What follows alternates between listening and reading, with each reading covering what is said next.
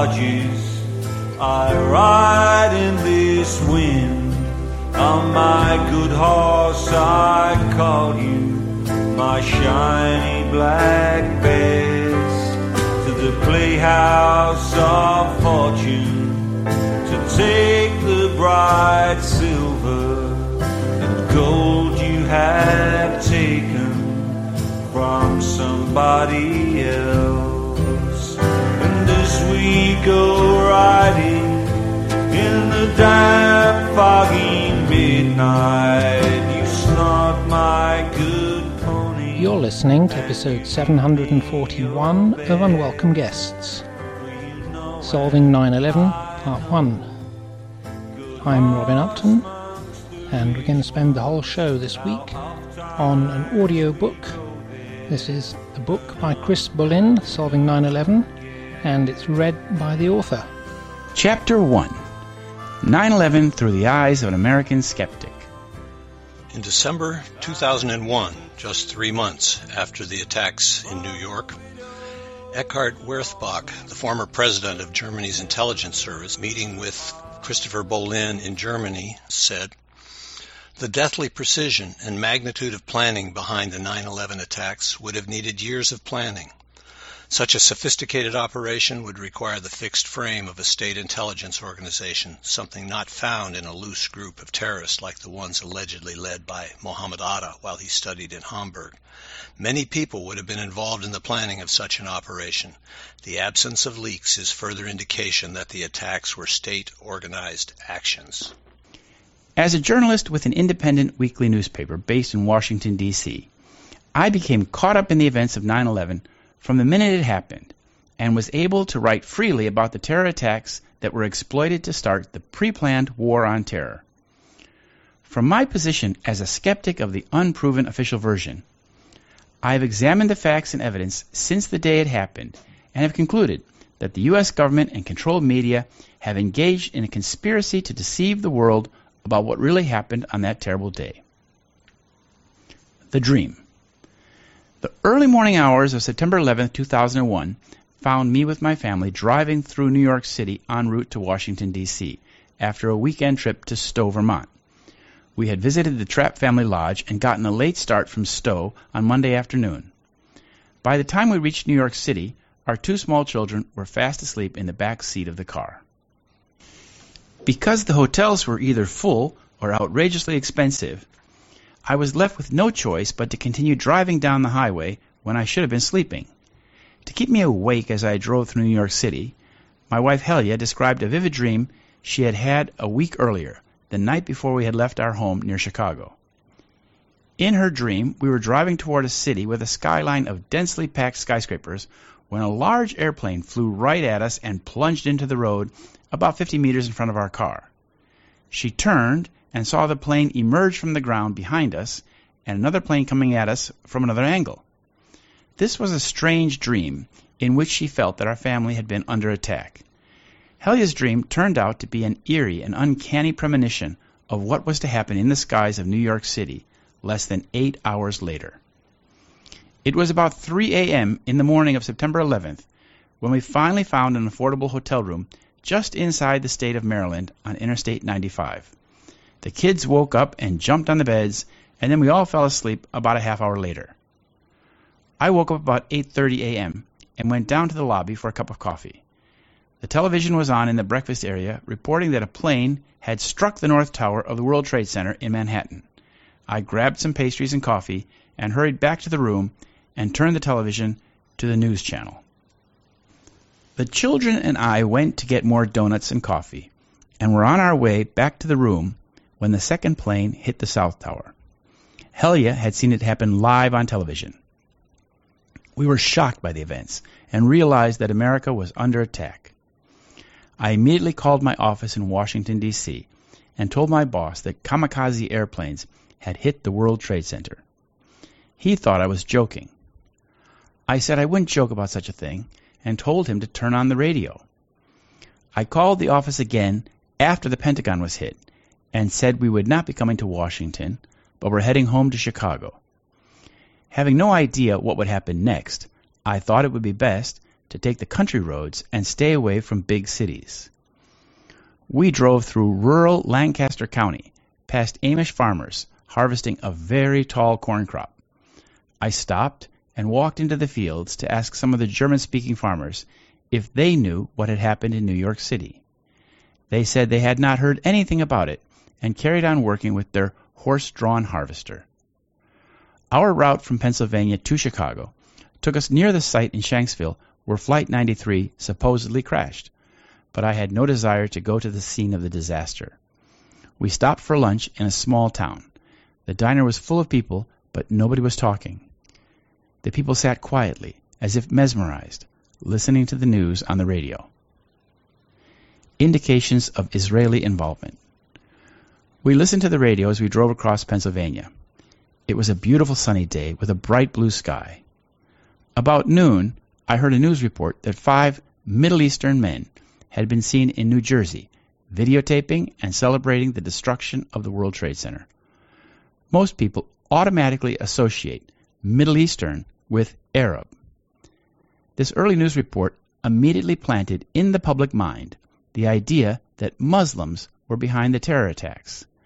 This line of thinking quickly became the accepted explanation, and although it remains unproven, became the official version of 911. The first indication that the attack on the World Trade Center was an elaborate false flag operation came with the arrest of the five men on the New Jersey side of the Hudson River. These men, described as Middle Eastern in the first media reports, were later identified as Israelis. A false flag operation is a crime which is designed and carried out so that another party or nation is blamed. The five jubilant Middle Eastern men who had filmed themselves smiling and celebrating with the burning World Trade Center in the background were identified as Sivan and Paul Kurzberg, Oded Ellner, Omer Marmari, and Yaron Shmuel. Two of them were actually known to U.S. law enforcement as agents of Israeli intelligence, a fact that was ignored by the media. The Israelis had been observed taking video or photos of themselves with the World Trade Center burning in the background. Sivan Kurzberg told the police that the men had been driving in their van in the immediate vicinity of the towers that morning. He was photographed flicking a lighter with the burning towers behind him. A woman who had observed the jubilant Israelis said she was struck by the expressions on the men's faces. They were like happy, you know, she said.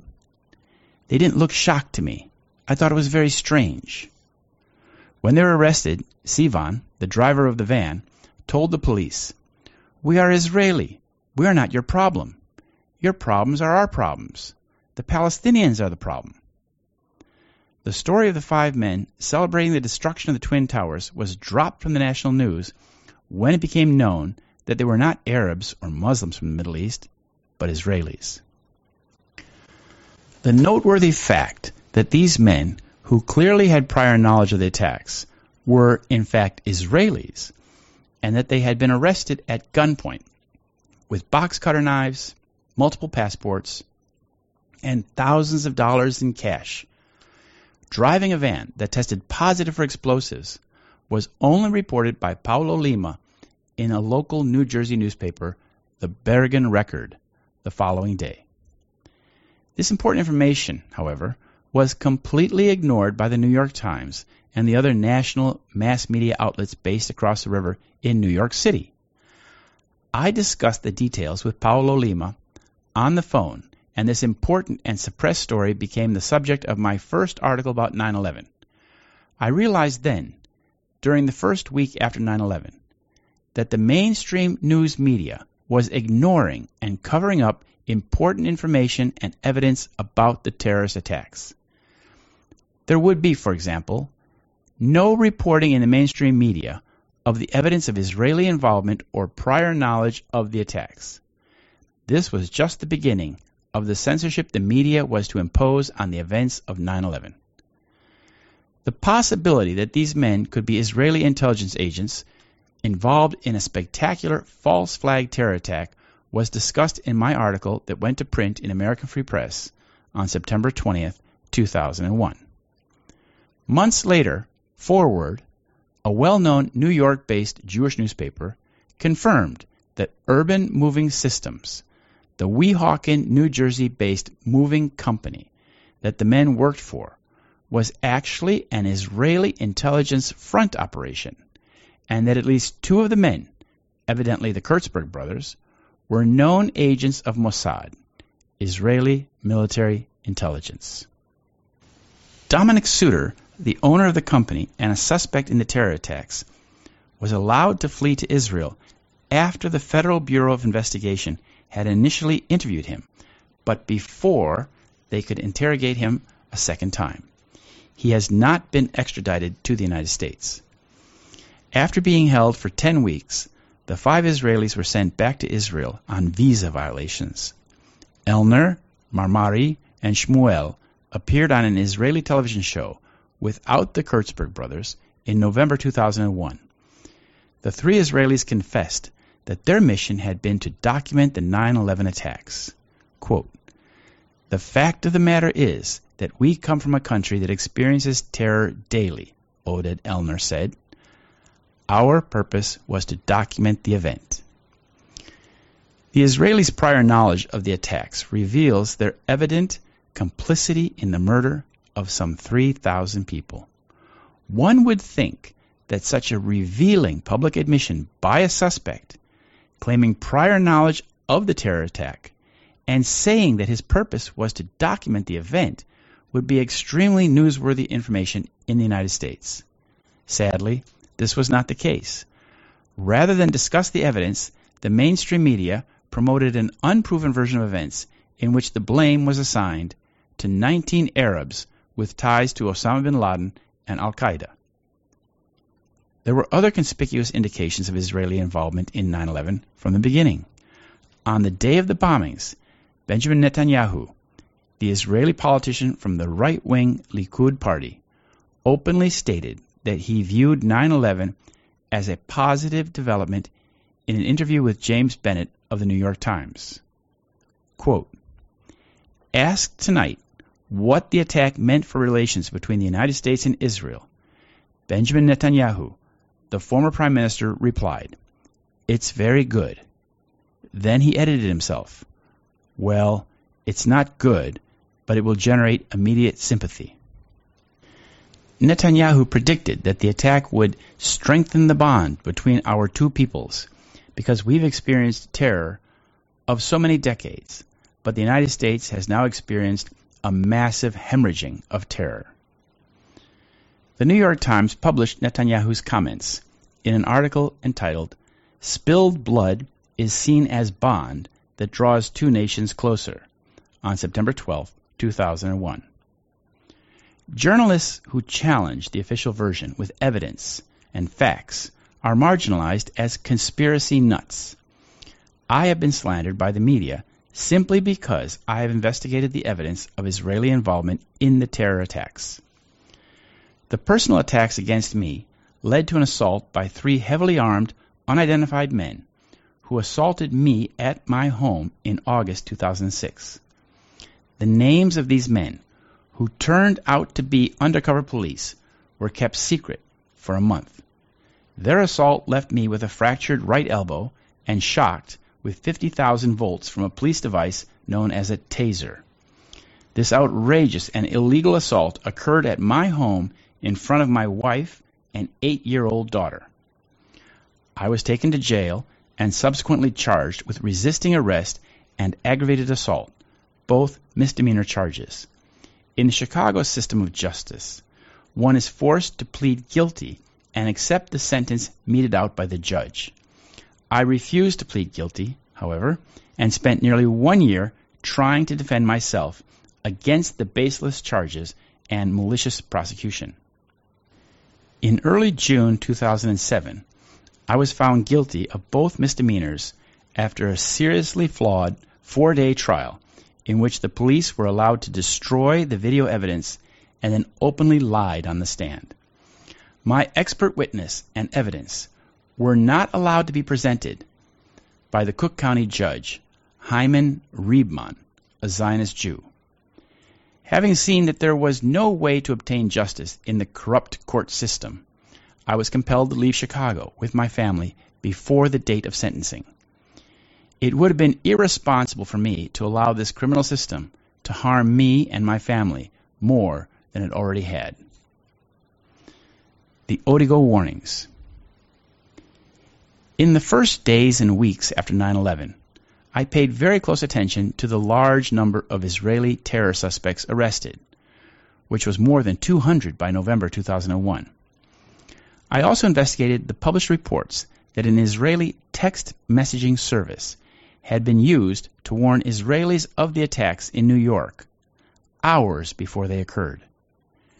Many Israelis were evidently forewarned of the attacks through an Israeli instant messaging service called Odigo. This story, which presents the clearest evidence of Israeli prior knowledge of the attacks, was reported only very briefly in the U.S. media and then forgotten. According to the published reports, Israel based employees of Odigo reported having received warnings of an imminent attack at the World Trade Center hours before the first plane hit the North Tower. Odigo, an Israeli owned company, had its U.S. headquarters two blocks from the World Trade Center, but the forewarned Odigo employees did not pass the terror warning on to the authorities in New York, an act that would have saved thousands of lives. Two weeks after 9 11, Alex Diamandis, Odigo's vice president, said, the messages said something big was going to happen in a certain amount of time, and it did, almost to the minute. It was possible that the attack warning was broadcast to other Odigo members, but the company has not received reports of other recipients of the message, Diamandis said. According to a report in the Jerusalem Post, Israel's foreign ministry had collected the names of 4,000 Israelis believed to have been in the areas of the World Trade Center and the Pentagon at the time of the attack, yet only one was reported to have died in the Twin Towers. Based on the number provided by the Israeli government and the number of Israelis thought to have been at the World Trade Center at the time of the attacks, it seems evident that most of them got the warning. Odigo, which offers real time messaging, has a feature called People Finder which allows a user to send an instant message to a large group based on a common characteristic, such as Israeli nationality. People Finder allows Odigo users to search for online buddies with filters like Israeli nationality while maintaining user privacy at all times. The message was probably also sent in Hebrew. The internet address of the sender of the warning was allegedly given to the FBI. Two months later, it was reported that the FBI was still investigating the matter. Since then, there have been no further media reports about the Odigo warning of 9 11. These two news stories about the fake Israeli movers and the Odigo messages, which clearly indicated that some Israelis had very specific prior knowledge of the attacks, were published in American and Israeli newspapers shortly after 9 11 had the recipients of these Odigo instant messages contacted the New York Police Department, thousands of lives could have been saved. The question that has not been asked is why didn't they? Cui bono? There were several early indications that Israelis were involved in 9 11 and that it was a spectacular false flag terror attack designed to serve as a casus belli, that could be used to drag the United States into the war on terror. Apart from the previously mentioned evidence of Israeli prior knowledge, there were also the incredibly insensitive comments of Netanyahu about 9 11 being very good in his view. Netanyahu, it should be noted, is the author of several books which call for the Western nations to engage in a global war on terror. Since 1986, Netanyahu has urged the United States and Western democracies to take up arms against the enemies of Israel in the name of fighting terrorism, which is the title of one of his books. The terrorists that Netanyahu wants the West to wage war on, however, all happen to be the people and states opposed to Israel's illegal occupation of Palestinian land. I approached the 9 11 investigation with a 25 year history of living in and following the events of the Middle East. After many years of traveling in Europe and the Middle East, I obtained a degree in history from the University of California at Santa Cruz in 1992. My academic emphasis was on Palestine and Israel. After the first U.S. war against Iraq, which I was actively opposed to, I spent my final year of university researching the Soviet occupation of the newly liberated Baltic republics and completing my courses at the University of Bergen in Norway. Fate brought me into the proximity of another mass disaster on the morning of September 28, 1994, when I arrived by ship in Sweden and learned that the Baltic ferry named Estonia had sunk during the night with 852 victims lost at sea. My wife's first husband, a famous Estonian singer named Urmas Alender, was among the missing. While it was abundantly clear that something much more explosive than a monster wave had sunk the ferry, the Swedish government and media pretended that natural forces had caused the catastrophe. In the process of investigating what happened in the ferry disaster, I came to realize that a modern democratic state, like Sweden, could actually be complicit in the cover up of the mass murder of hundreds of its own citizens. In 2000, when I began working as a journalist for the Washington based Spotlight, I turned my attention to the mysterious 1996 crash of TWA Flight 800 off the coast of New York. I attended the National Transportation Safety Board's presentation of their findings of what had caused the crash of Flight 800 and was appalled at the obvious cover up.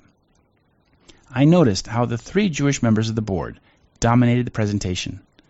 The two day event ended with the outrageous dismissal of the testimonies of more than 100 eyewitnesses who had testified to having seen a streaking object hitting the aircraft in flight.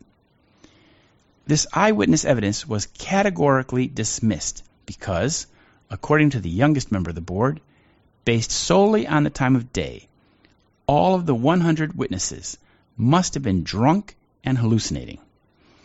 After the presentation of the NTSB findings, there was no press conference or session allowing for any questions from the media or public. This was clearly another cover up. I had also studied the Israeli attack on the USS Liberty and had seen how the U.S. government and military had covered up the truth of the Israeli military attack on the unarmed Navy vessel off the coast of Egypt in 1967. With this background, I approached the events of 9 11. Well aware of the history of false flag terror, the overwhelming Zionist influence in government and media, and corrupt official investigations of recent mass disasters, I was skeptical from the start. Evidence of explosions ignored. The administration of George W. Bush rushed the nation and its allies into war in Afghanistan within one month of the 9 11 attacks, using the unsolved crime as the casus belli to justify a war of aggression that had been planned long before. The war against the government of Afghanistan, called Operation Enduring Freedom by the government and military, began on October 7, 2001. The week before the war began, I wrote an article about the immense oil and gas reserves of the Caspian Basin and the new great game to gain control of these valuable energy resources. I also wrote several articles about the long-standing business and personal ties between George W. Bush and the bin Laden family. One month after 9 11, I wrote about how the mass media was ignoring the large number of eyewitness accounts describing explosions at the World Trade Center before the collapse of the Twin Towers and Building 7. Quote, Despite reports from numerous eyewitnesses and experts, including news reporters on the scene who heard or saw explosions immediately before the collapse of the World Trade Center, There has been a virtual silence in the mainstream media. I wrote in the article entitled, Some Survivors Say Bombs Exploded Inside the World Trade Center. After the airplanes hit the World Trade Center, there were some explosive devices inside the buildings that caused the towers to collapse. Van Romero, an explosives expert and former director of the Energetic Materials Research and Testing Center at New Mexico Tech, told the Albuquerque Journal minutes after the collapses. The collapse of the structures resembled controlled implosions used to demolish old structures and was, quote, too methodical to be a chance result of airplanes colliding with the structures, Romero said. Coming from a man who is an expert in the effects of explosives on structures, Romero's comments carried a lot of weight, in my opinion. Quote, it would be difficult for something from a plane to trigger an event like that, Romero said.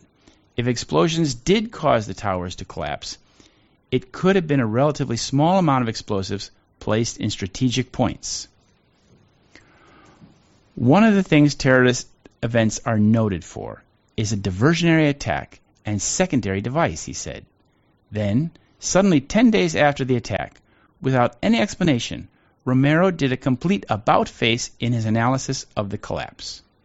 Quote, Certainly, the fire is what caused the buildings to fail, he told the Albuquerque Journal on September 21, 2001. A friend of mine from Brooklyn told me that he had been standing among a crowd of people on Church Street, about two blocks from the South Tower, when he saw, quote, a number of brief light sources being emitted from inside the building between floors 10 and 15. He saw about six of these brief flashes, accompanied by a crackling sound, immediately before the tower collapsed. Even a veteran 51 year old firefighter, Louis Cacchioli, told People magazine that he had witnessed explosions in the South Tower. Quote, I was taking firefighters up in the elevator to the 24th floor to get in position to evacuate workers. On the last trip up, a bomb went off. We think there were bombs set in the building. What is most peculiar about the eyewitness reports of explosions was that they were completely ignored by the mainstream news media, even when the reports came from their own reporters on the scene. Stephen Evans of the BBC, for example, was in the South Tower where he witnessed a series of explosions and felt a big explosion from much, much lower. Yet the BBC, like the rest of the mainstream media, failed to investigate or even discuss the evidence of explosions in the towers. How did the editors of the mass media networks in the United States and Britain make the decision not to discuss the evidence of explosions, even when the information came from their own reporters on the scene? Eyewitness reports and images of explosions were broadcast only once and then swept under the carpet. It soon became quite clear that the mass media was censoring any discussion of the evidence of explosions in the World Trade Center. Within a few weeks, I realized that the media and government were working together to deceive the public about what had really happened on 9 11 and that there was a massive conspiracy afoot to promote a false version of events in order to gain public support for a previously planned war policy in the Middle East. The mass media was clearly engaged in a comprehensive propaganda campaign to instill fear in the public. I decided that Europe would probably be a safer and saner place to be, so at the end of November, after the Thanksgiving holiday, we flew to Germany. The destruction of evidence. In Germany, I had the opportunity to interview Andreas von Bülow, in Bonn. Von Bülow is the author of two books about 9 11 and a former member of the Bundestag, the German parliament. While in the government, he served on the parliamentary commission which oversees the three branches of the German Secret Service. Von Bülow told me that he thought Israel's intelligence service, the Mossad, was behind the 9 11 attacks. These attacks, he said, were carried out to turn public opinion against the Arabs and boost military and security spending. You don't get the higher echelons, von Bülow said, referring to the architectural structure which masterminds such terror attacks. At this level, he said, the organization doing the planning, such as Mossad, is primarily interested in affecting public opinion. The terrorists who actually commit the crimes are what von Bülow calls the working level, such as the 19 Arabs who allegedly hijacked the planes on September 11th. The working level is part of the deception, he said. 95% of the work of the intelligence agencies around the world is deception and disinformation, he said, which is widely propagated in the mainstream media, creating an accepted version of events. Journalists don't even raise the simplest questions, he said. Those who differ are labeled as crazy. Eckart Werthebach, the former president of the Verfassungsschutz, a branch of German intelligence, told me that the deathly precision and the magnitude of planning behind the attacks would have needed years of planning. Such a sophisticated operation, Werthebach said, required the fixed frame of a state intelligence organization, something not found in a loose group of terrorists. Both Werthebach and von Bülow said the lack of a complete blue ribbon investigation with congressional hearings into the events of September 11th was incomprehensible. These men made more sense to me than anyone in the U.S. government or media. As incomprehensible as it might seem, the Bush administration delayed and avoided an official investigation for as long as possible, at least until all the evidence was destroyed. The steel from the World Trade Center was quickly shipped to Asia, where it was melted down. The evidence from the crime scene was being destroyed as quickly as possible. This was clearly criminal, yet the highest authorities in the U.S. government and the Department of Justice were allowing it to happen. Molten metal. 9 11 is an unsolved crime, and I have done what I can to solve it using the available evidence. In the summer of 2002, for example, I wrote an article about the seismic data that showed unexplained spikes occurring at the beginning of each collapse. In my research into the removal of the rubble, I learned from one of the contractors and a demolition expert that molten metal had been discovered at the bottom of the rubble pile in the lower basement levels. This molten metal was described to me as molten steel by Peter Tully, president of Tully Construction of Flushing, New York, and Mark Loizeaux, president of Controlled Demolition Incorporated of Phoenix, Maryland. The molten steel was found three, four, and five weeks later when the rubble was being removed, Loizeaux said. He said molten steel was also found at WTC 7, the 47 story building owned by Larry Silverstein, which collapsed mysteriously in the late afternoon. Loizeaux said, if I were to bring the towers down, I would put explosives in the basement to get the weight of the building to help collapse the structure. The molten metal found beneath the rubble was clearly important evidence that could explain how the towers were brought down. Because each tower was held up by 47 huge core columns, there had to be an explanation for what caused these columns to fall. The official explanation that fires had caused the floor trusses to give way failed to explain what happened to the core columns. To explain the extremely quick collapse of the core columns, the seismic spikes and molten metal seemed to be very important clues. Stephen E. Jones, a professor of physics at Brigham Young University, BYU, in Utah, contacted me in the summer of 2005 and asked me what I had learned about the discovery of molten metal at the World Trade Center. I told Jones exactly what Peter Tully and Mark Loizeaux had said about the discovery of molten iron in the basements of the Twin Towers and Building 7. After studying the reports and photographs of molten metal, Jones had been able to obtain some fragments of the metal. He concluded that the fragments were primarily iron and possible evidence that thermite had been used to demolish the buildings. Encouraged by his research, I visited Professor Jones on the campus of Brigham Young University in the spring of 2006. From Provo, Utah, I then traveled by train to the University of California at Davis, where I met with Professor Thomas A. Cahill, an expert on airborne particles. Dr. Cahill had conducted a study of the particles contained in the thin bluish smoke that rose from the rubble for nearly four months after 9 11.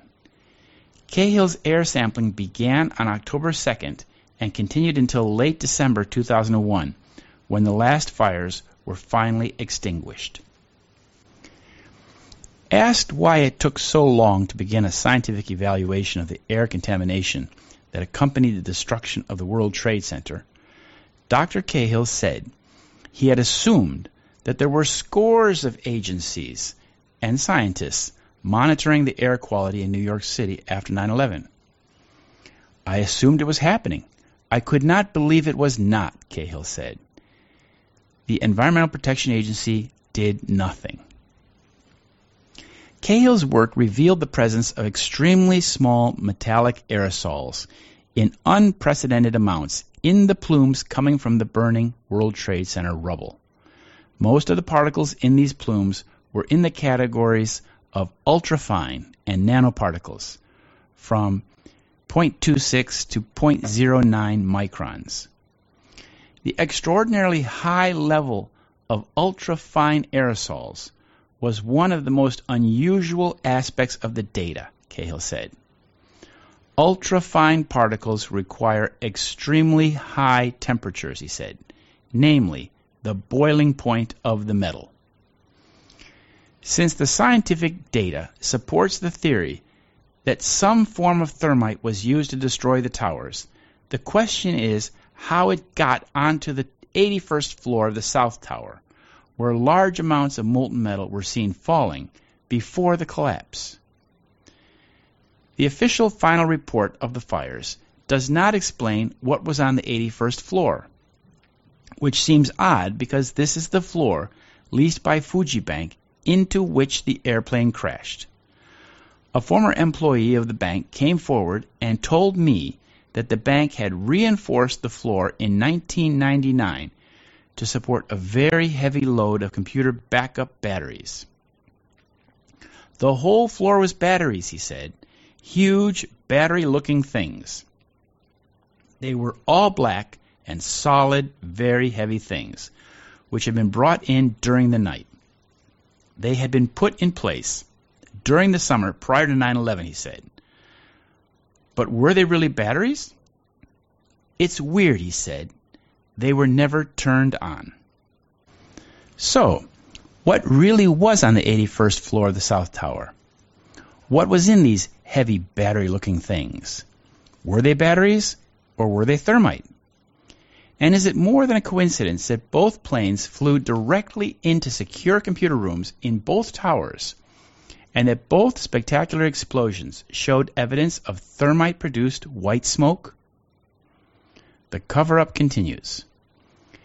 Despite the legal difficulties, slander, criticism, and other setbacks, I have continued to examine the evidence from 9 11 and ask the questions that demand to be answered the lost lives of the thousands of victims of the terror attacks and the illegal wars that have been waged in the name of 9 11 deserve to be honored with the truth, not a pack of lies pushed by the controlled media onto a gullible public. It would be naive and foolish for us to expect the truth from a government that has been shown to have repeatedly lied to the media and international community in order to accomplish its dubious goals. The truth of 9 11 will certainly not be given to us on a silver platter. It is something we will have to fight for. Chapter 2 The Planes of 9 11. Quote Someday, perhaps, if it's decided that the stories can be told, you will see that the State of Israel has been involved in acts which are a thousand times more dirty than anything going on in Colombia. But these things were decided by the government in cabinet meetings. As long as the government decides to do something, something that the national interest demanded, then it is legitimate.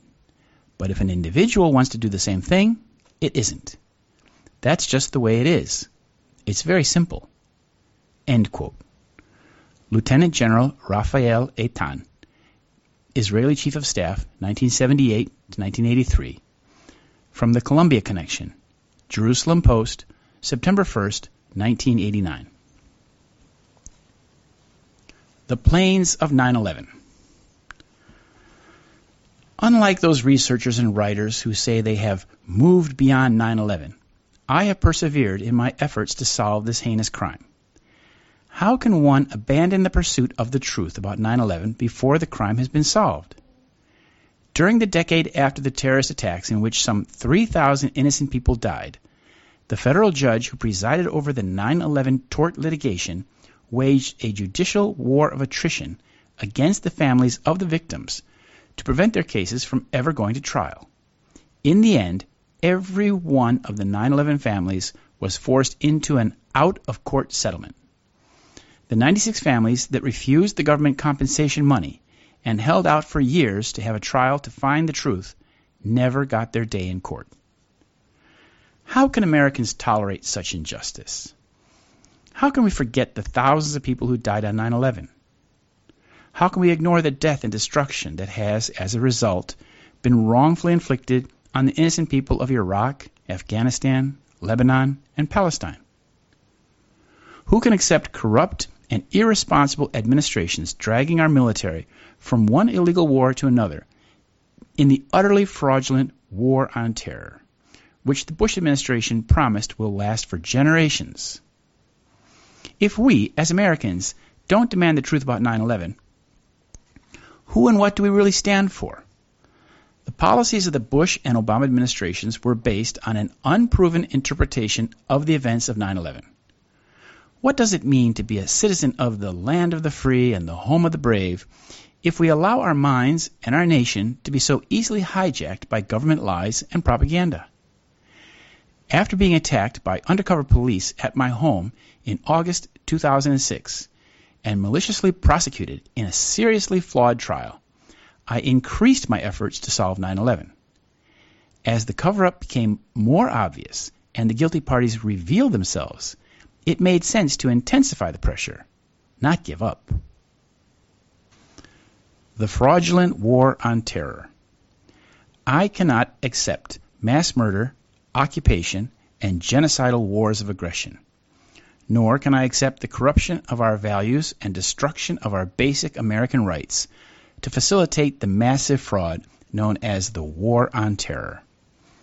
With the passage of time, it has become quite clear that 9 11 was carried out to kickstart the global War on Terror, with its pre planned wars of aggression. In December 2001, veteran German intelligence professionals told me that 9 11 had been executed by a state sponsored criminal network and had required years of planning. Eckart Werthebach, the former president of Germany's domestic intelligence service, the Verfassungsschutz, told me in 2001 that the deathly precision and the magnitude of planning of the 9 11 attacks would have required years of planning. Such a sophisticated operation, Werthebach said, would require the fixed frame of a state intelligence organization, something not found in a loose group like the one allegedly led by Mohammed Atta while he studied in Hamburg. If Werthebach's analysis is correct, and I have every reason to believe it is, the official version is nothing but a pack of lies. This would mean that the members of the criminal network are still occupying the highest positions of power in the United States, Israel, and other nations. The members of this network are dedicated to preventing the evidence from being released because it would expose the real perpetrators. This is the only logical reason why the 9 11 evidence has been suppressed, the investigation controlled, and the litigation and discovery processes obstructed. At this point, it should be clear that 9 11 will never be solved by the federal government, politically appointed investigators, law enforcement agencies, or the corrupt courts. These controlled agencies, like the Zionist controlled media, are only interested in controlling the information and preventing the real truth from being revealed. This crime will only be solved by concerned and dedicated independent researchers. The Zionist Strategy 9 11 was a very sophisticated operation, as Werthebach said, which required the fixed frame of a state intelligence organization. It was carefully planned years in advance and carried out for one strategic purpose to kickstart the Zionist planned War on Terror. The rabid Zionist neocons who dominated the Bush administration pushed the War on Terror with its criminal wars of aggression, occupation, and balkanization in the Middle East as the strategic response to 9 11. Likewise, the Zionist media moguls, who dominate the U.S. mass media, promoted the war on terror as the suitable and proper response to the terror atrocity, a crime of mass murder which they refused to investigate.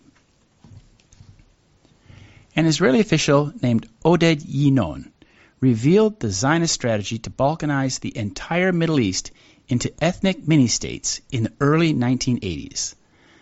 The plan for a global war on terror to accomplish this goal has been articulated since the mid 1980s by Benjamin Netanyahu, the Israeli Prime Minister of the extreme right wing Likud party.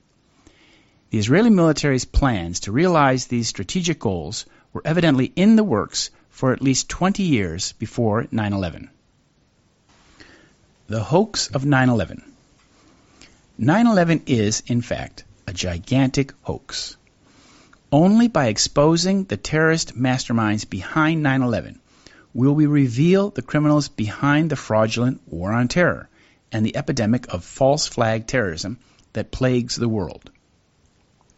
False flag terrorism is a crime designed and committed with the intention that the blame will fall on a targeted faction, state, or organization. The media outlets which the criminals control, facilitate the blame game by promoting the false version and stifling any independent investigation or truthful analysis of the crime. After all, 9 11 remains an unsolved crime.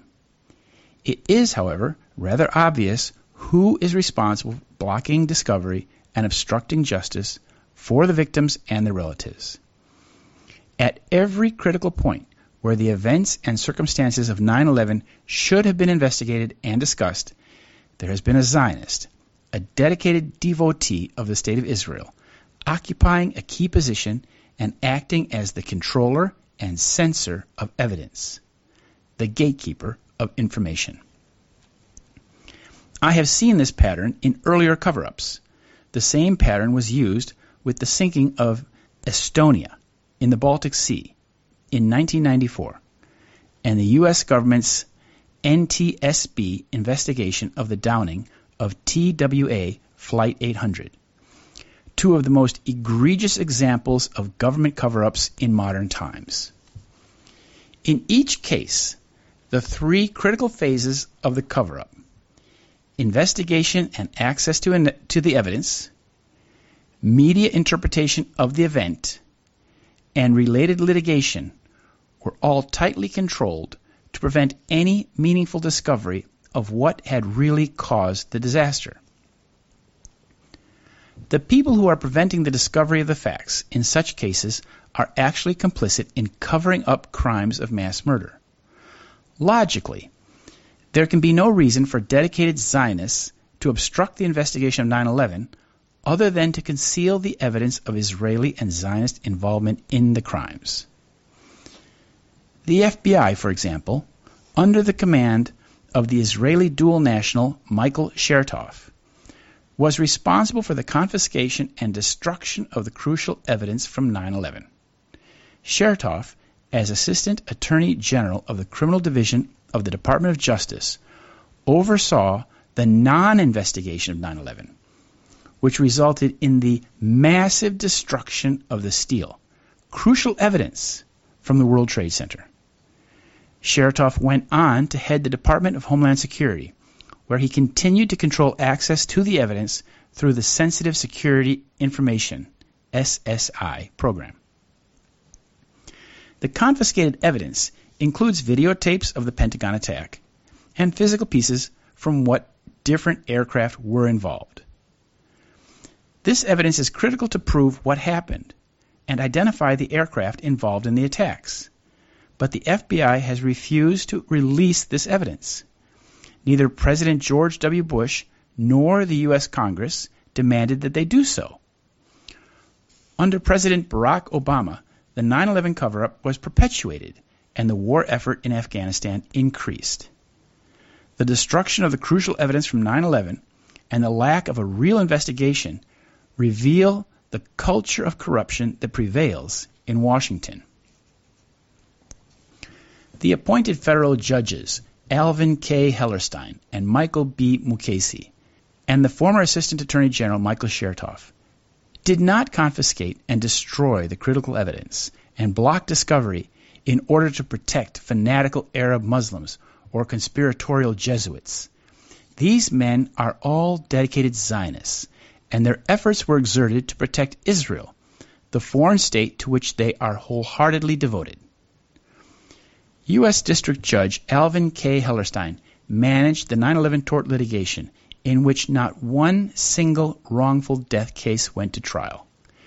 Judge Hellerstein has close family ties to Israel and the Israeli airport security company ICTS, a key defendant in the tort litigation.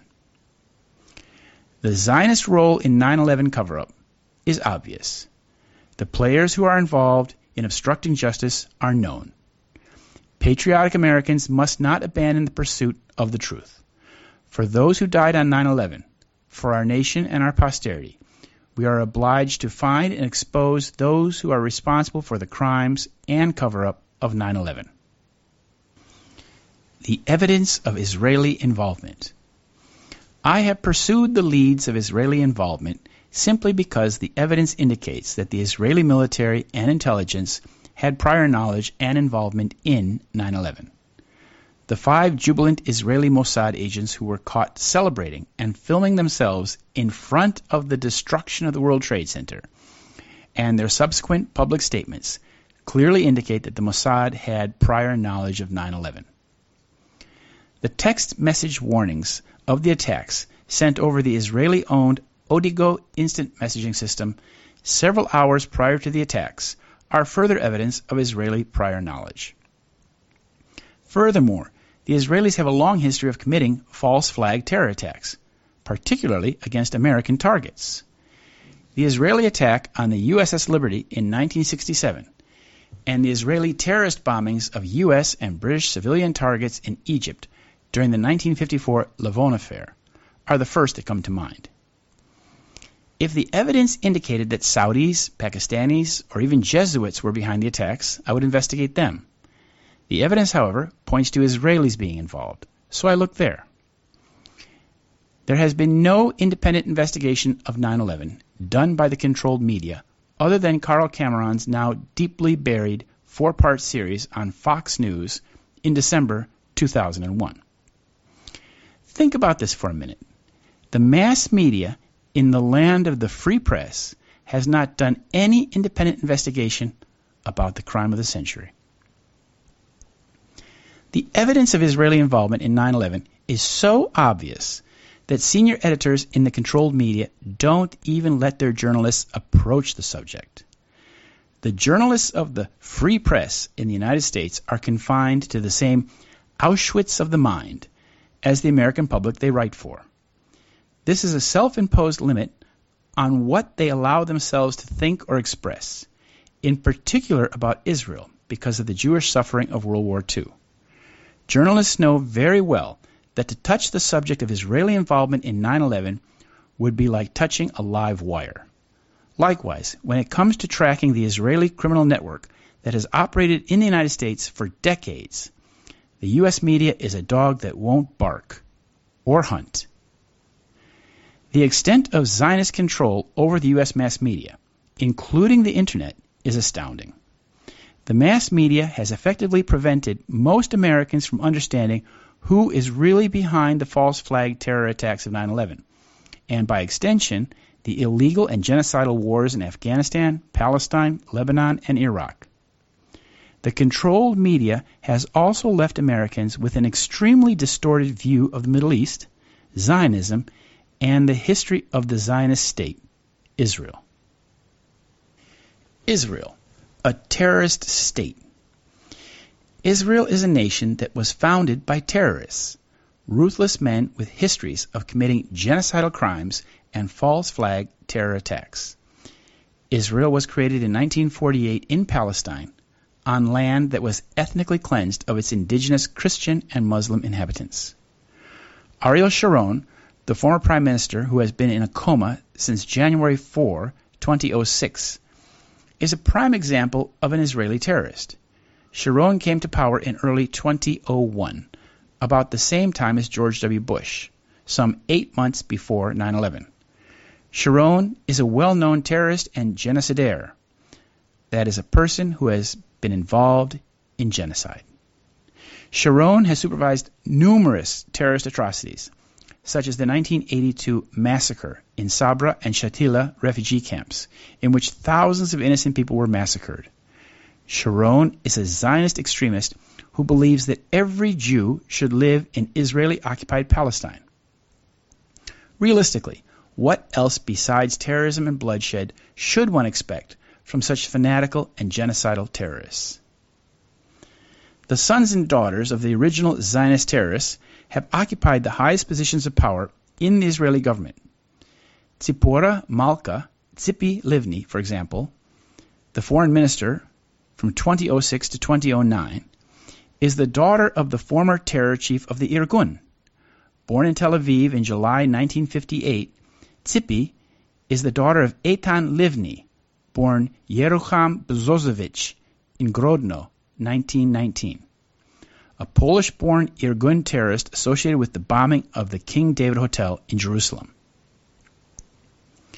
Stephen Erlanger of the New York Times wrote an article about Livni entitled Israel's Top Envoy on February 5, 2006. Quote, Tzipi Livni, 47, is the first woman to serve as Israel's foreign minister since Golda Meir. Some think she may be the first since Mrs. Meir to be prime minister. She is also a deeply Israeli figure, the daughter of Zionist guerrillas, terrorists in some eyes, who met in the Irgun, the underground organization that fought the British and the Arabs, and that blew up the British headquarters in the King David Hotel in 1946 killing 91 people.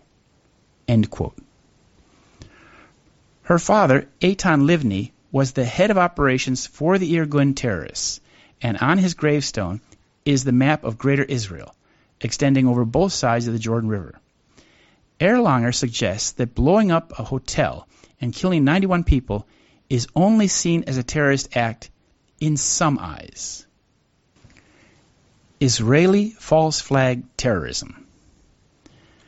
The fact that the Israeli political leadership and military command decided to launch a vicious attack on a defenseless U.S. reconnaissance ship, the USS Liberty, off the coast of Gaza in June 1967 and kill every man on board illustrates that the Israelis are fully capable of committing such atrocities in their attempts to blame their enemies and achieve their strategic goals.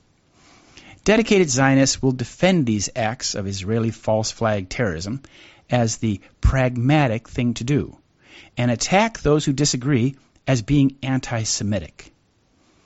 The Zionist controlled media adamantly refused to conduct its own investigation of 9 11, the seminal event of the war on terror.